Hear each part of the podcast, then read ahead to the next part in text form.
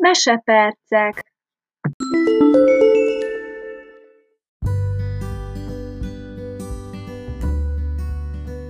Petrolai Margit, sürgős levél.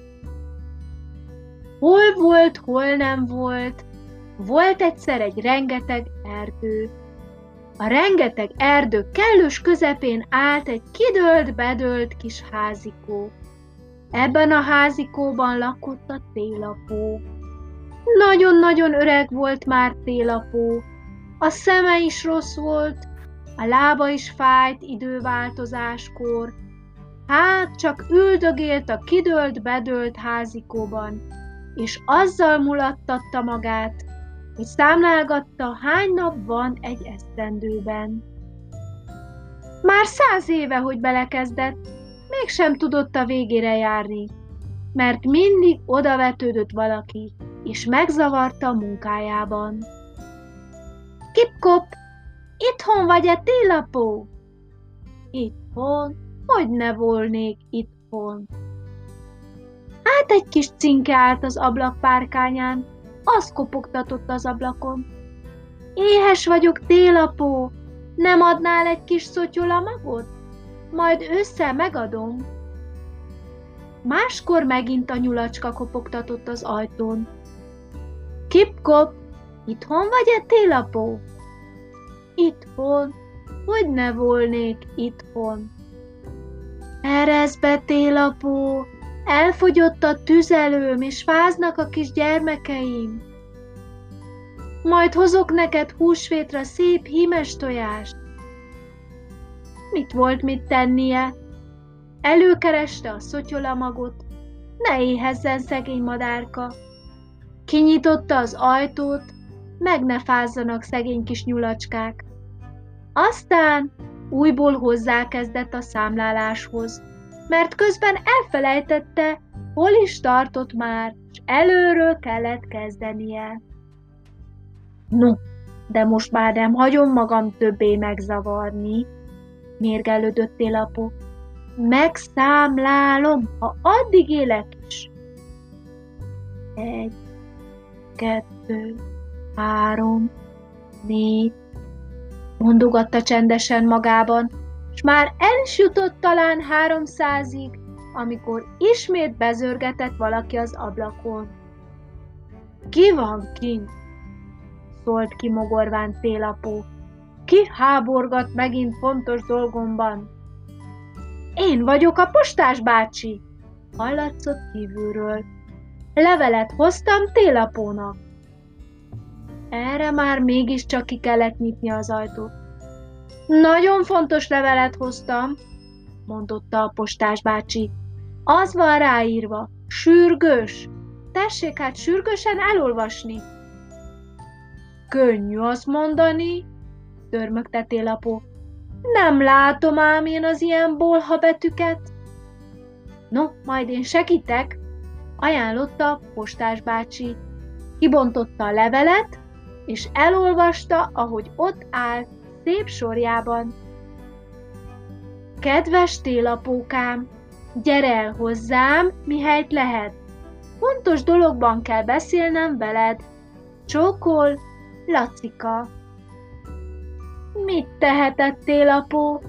Felhúzta a meleg csizmáját, amivel hét mérföldet lehet egyszerre lépni. Belebújt a bundájába, fejébe nyomta a prémes sapkáját. Éppen olyan volt most, mint egy falusi bakter. Becsomagolt magának egy kis útravalót, előkereste a vándorbotját, és elindult hetet hét országá.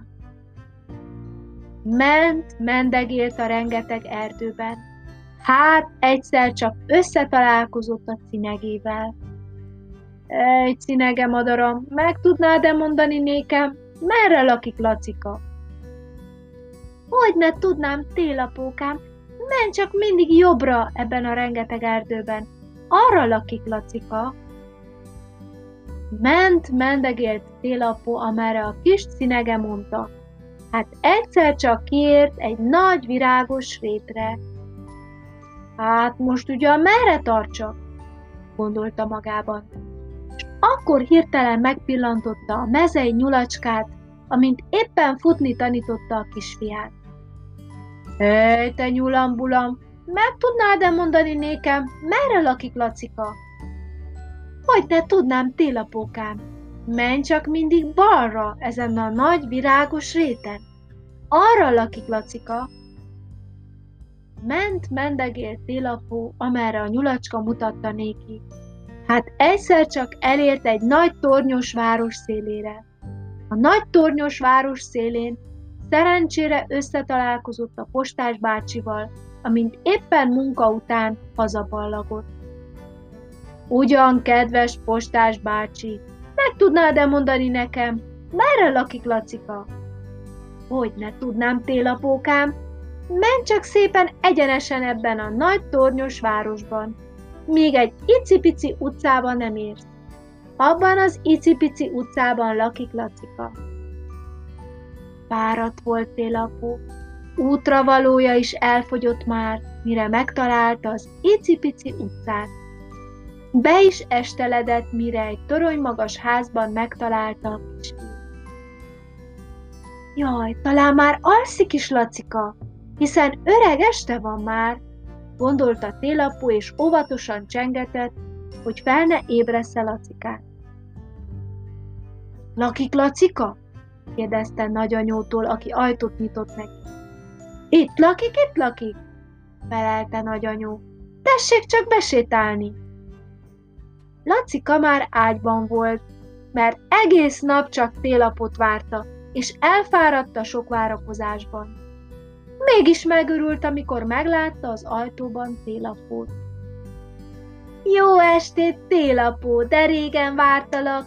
Jó, hogy megérkeztél. Jó estét, Lacika, de sokáig jöttem, amíg ide értem. Nagy, rengeteg erdőt, virágos, nagy réten, hetet-hét országot végig gyalogoltam, mind megettem, ami útravalót hoztam. Jaj, kedves télapó, de jó, hogy eljöttél, nagy tornyos városban, hogy el nem tévedtél, kiáltotta Lacika örömmel, és helyet csinált télapónak az ágya szélén. Nagyon fontos dologban kell veled beszélnem. Mondd csak, mondd csak, galambom, mosolygott télapó. Tudod, télapókám, de hajolj közelebb, a füledbe súgom, mert nagy titok, amit mondok neked. Nagyanyókám vett egy szánkót karácsonyra, de a pénzéből már nem futotta hóra. Hó nélkül a szánkó nem ér egy fagarast, hozzá nekem sok-sok jó ropogós havat. Jól van, bólintott télapó. Hozok neked, Lacikám, mert olyan szép levelet írtál nekem. Most csak feküdj le szépen, és aludj, mert elmondták már az esti mesét is a rádióban. Le is feküdt Lacika, szemét is behunyta, el is aludt nyomban. Télapó meg éppen csak erre várt. Szép lábújhegyen kiosont a szobából, Halkan becsukta maga megett az ajtót, hogy meg ne zavarja a kisfiú álmát, és elindult a csendes éjszakába. Amerre ment, csillagos hó hult az utakra, városra, tornyos nagyházakra, hó hult a mezőre, rengeteg erdőre, és a puha hóban senki sem hallotta lépteinek zaját. De reggel, amikor felébredtek a gyerekek, s kinéztek az ablakon, Örömükben felkiáltottak. Esik a hó, esik a hó! Lacika nem szólt semmit, csak mosolygott a kis rácsos ágyában, mert ő már tegnap este tudta, hogy itt jár a télapó.